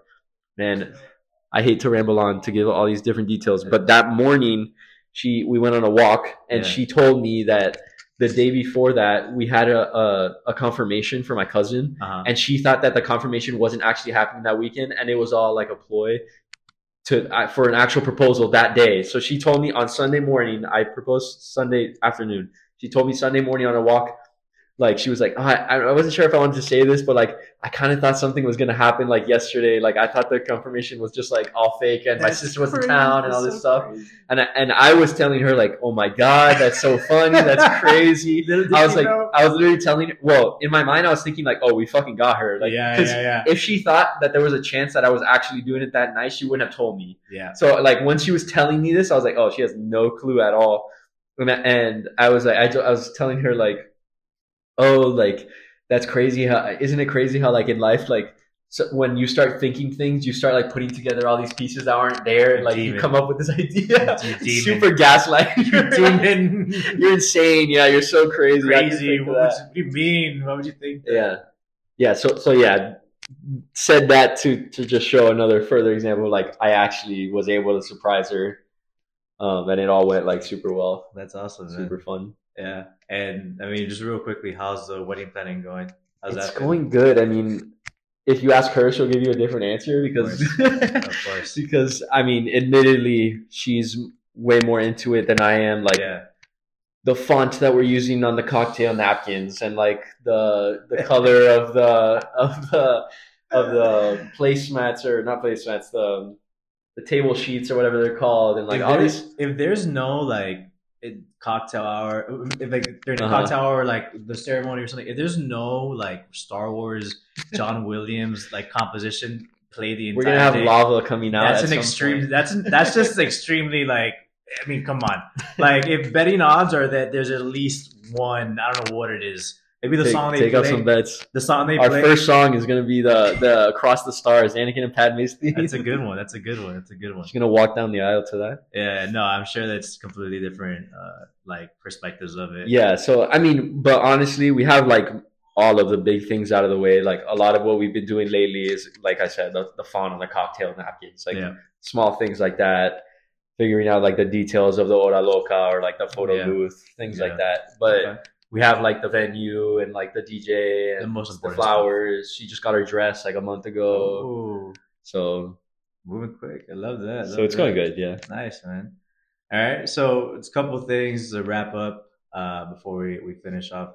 So one of the things I'm I'm doing with this season is I want my guests to kind of give blind advice. Oh, now it, it doesn't have to be about relationships. no, it could be don't ask me about Yeah, relationships or anything. It doesn't have to be about marriage, like nothing. Because I could very easily sit here and be like, "What advice do you have for other young couples that Yeah. you know aren't sure if they want to take the next step?" Mhm. But that's not what it's about. I, this blind advice about anything. Maybe it's a Mhm. quote that you like or something you live by, because it might it, it may completely miss you know for the next person that hears your Mhm. advice, or it may be exactly what they needed to hear. Mhm. So I think that kind of game is is pretty cool too. So Mhm.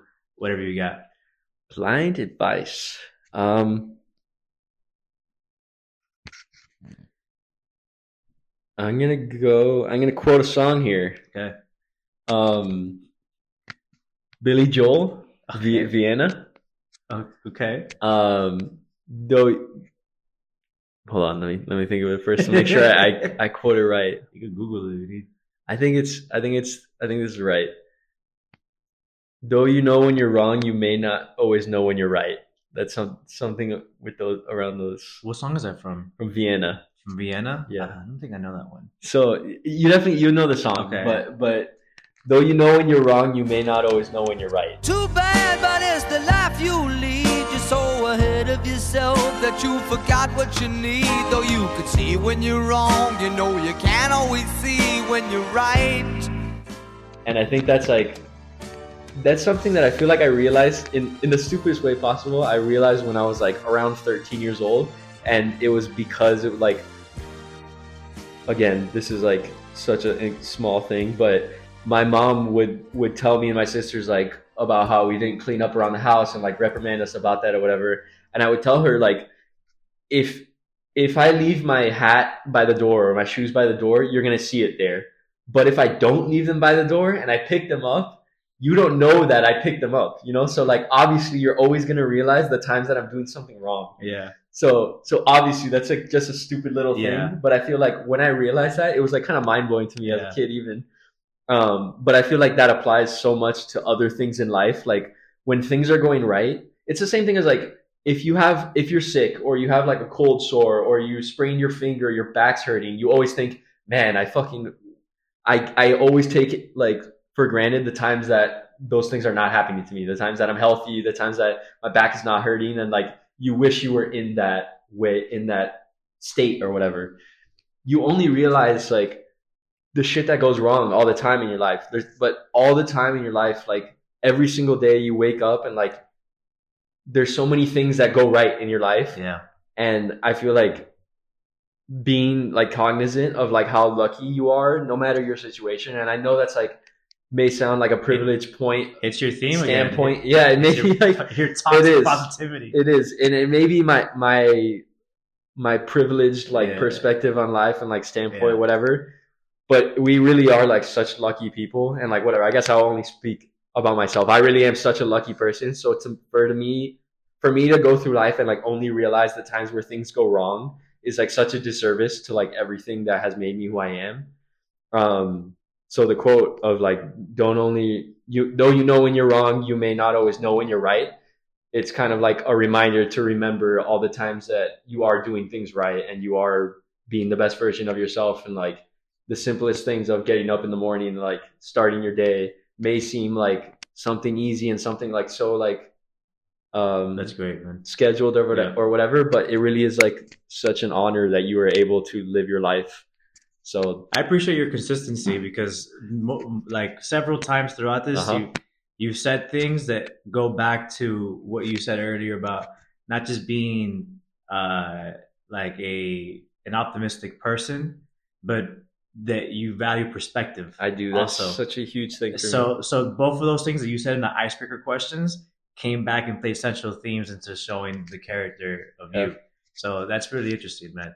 So, all right, cool. So we're pretty much wrapped up with everything. This is the part where I get to give you your flowers Oh now. God, Uh, it's gonna be weird. I've been doing this a lot lately, but yeah, it's nice to be on the other side. It's cool because some people, a lot of people, not not a lot of people. I've definitely been around some people who like are uncomfortable and not like in a bad way, but they just like they don't know how to like to take it. Mhm. Uh, and but I I think it's important to do.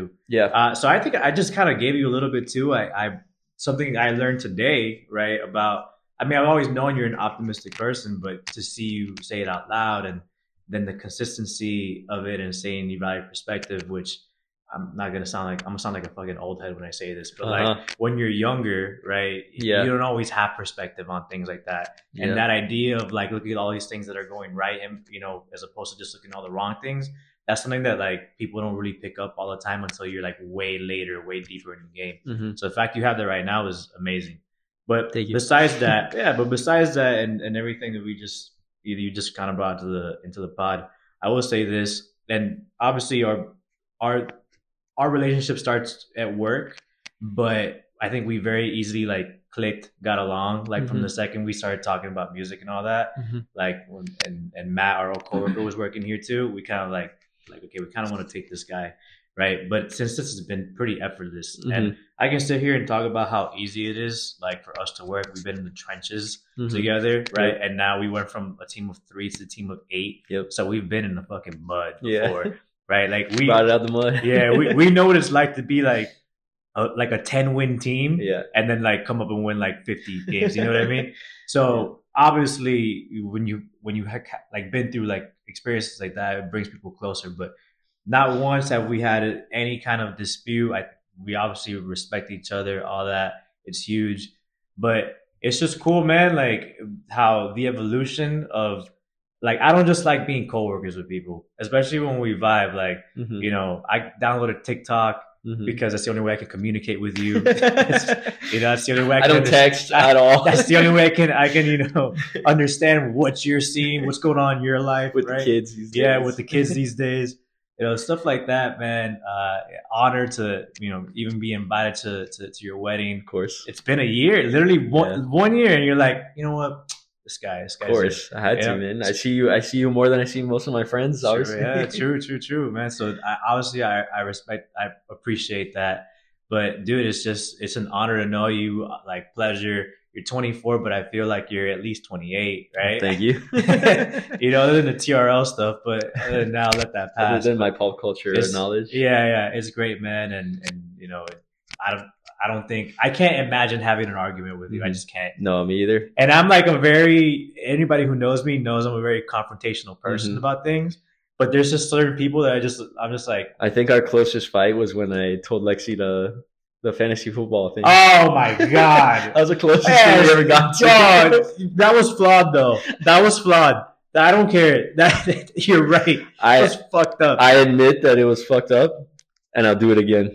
Oh my god. Just real quick, I was we we were in a work fantasy league, and I needed a win desperately, and I'm playing our other coworker, and she didn't have a lineup set, so I'm like, all right, cool, you know, going to Sunday night football.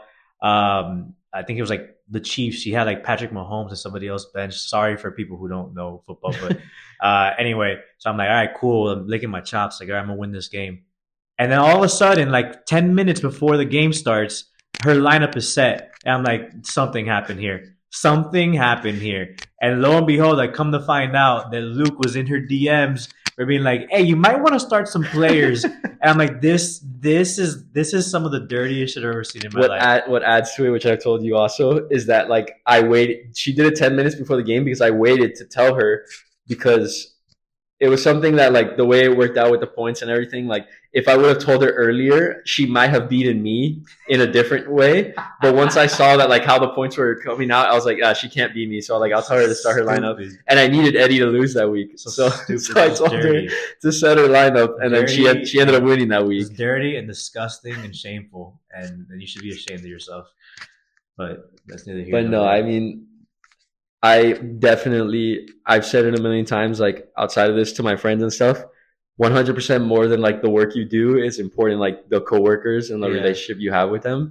And 100% like I love our relationship. Like it's super dude. easy, like you said, not only to work with each other, like that's that's the like bare minimum. Like it's Yeah. super fun to after a weekend of football to come back and like catch up on everything, all the memes, like Mhm. all the pop culture, new movies, All new that. music. Yeah. Like there's always just so much to talk about. and, and I even say professionally, like to bring up that point too, is like obviously I'm at a stage in my career too where I'm still learning, picking up things. I think you should learn every single day, Mhm. and especially from people who have been in the industry for a long time, you should take as much as you can and evolve that. You know, make that your own thing. But one of the best ways that I learn and how I start to you know improve my craft is through like mentorship or like sharing the knowledge that I know. Mhm. And sometimes people, depending if you like, if it's somebody with like an ego, it's hard to do that with them because they'll just take everything as like, uh, bro, I know this already, or Mhm. like I don't care. And not once, like we've had like you know, rarely does it happen, but whenever I feel like a moment, you know, where I can just, even if it's not work directly related, it could be something that is just could work in general, Yeah. like speaking and stuff Yeah, like yeah. that right? I'll just be like, hey man, like you got two minutes, and then we'll just talk about it, and then you don't take it in any way. You just No. take it as like, this is my boy, like, and my, you know, like it, I don't, I'm your boss technically, Yeah, yeah. but like I don't see that. It feels weird saying that. No, I put it completely on the record right now. Like, keep doing that because I love, I Yeah. love that. I, I'm definitely 100% somebody like I understand that like where I am in my career and like learning things, like you said, from like people above you.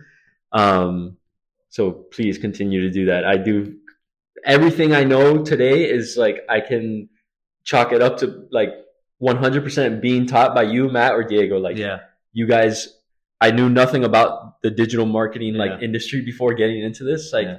i mean the general knowledge you know about social media Right, is like right. as far as it went for me yeah, and like everything i know was taught straight from like you matt and, and diego so like i can't at all t- say that that's my ego like oh yeah, I already yeah, yeah. you know this like and and and these things all the platforms and everything we do and, and work in general is always like ever evolving so it's like there's always new shit So and like always things come up so that, yeah, and, adapting. We've so thank you for that and Yeah, man. please never stop doing that because Got you, bro. it helps me a lot Got you 100%.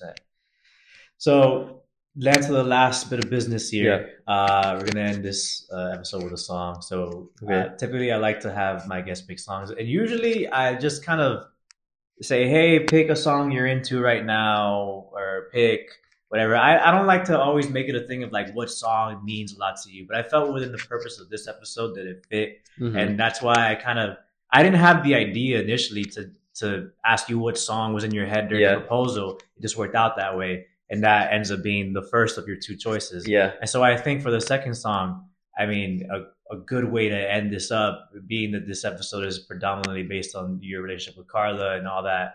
Um, any song, man, that just you feel d- defines it, or just that you know reminds you of your relationship, of the times, of anything like that. It doesn't have to be your first dance song. It doesn't have Yeah. to be anything that you're like some secret you're keeping in, but just anything that you know that that you value, or a song that maybe that she's not aware that you know that to you means a lot because it reminds you of her. It could be anything. hmm Um,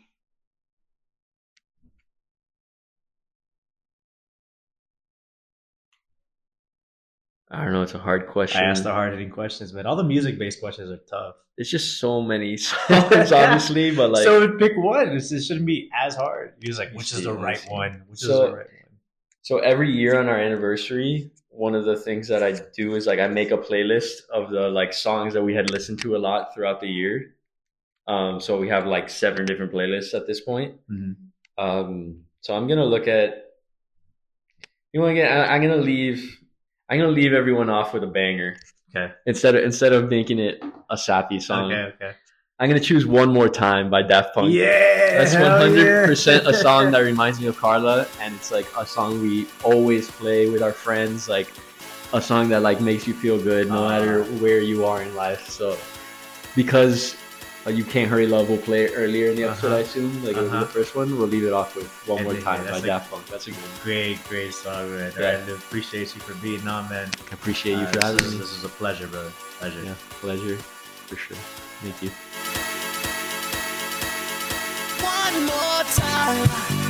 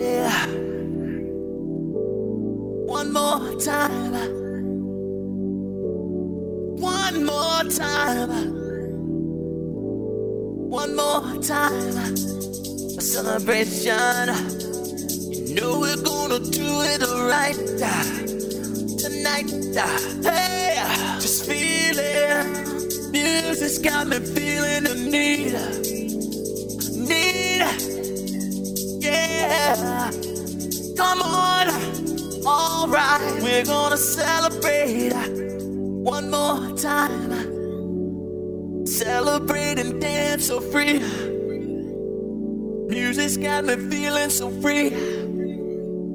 Celebrate and dance so free.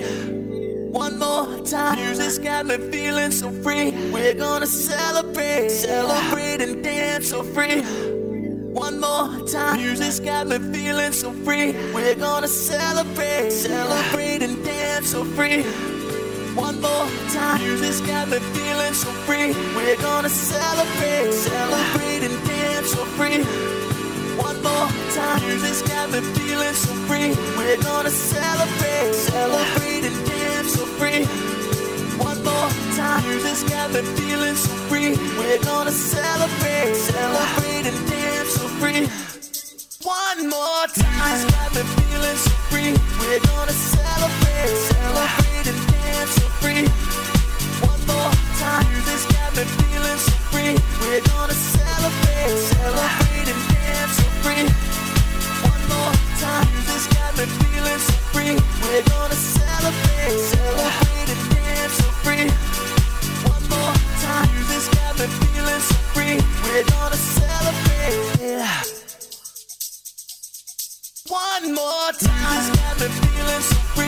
We're gonna celebrate, celebrate and dance so free.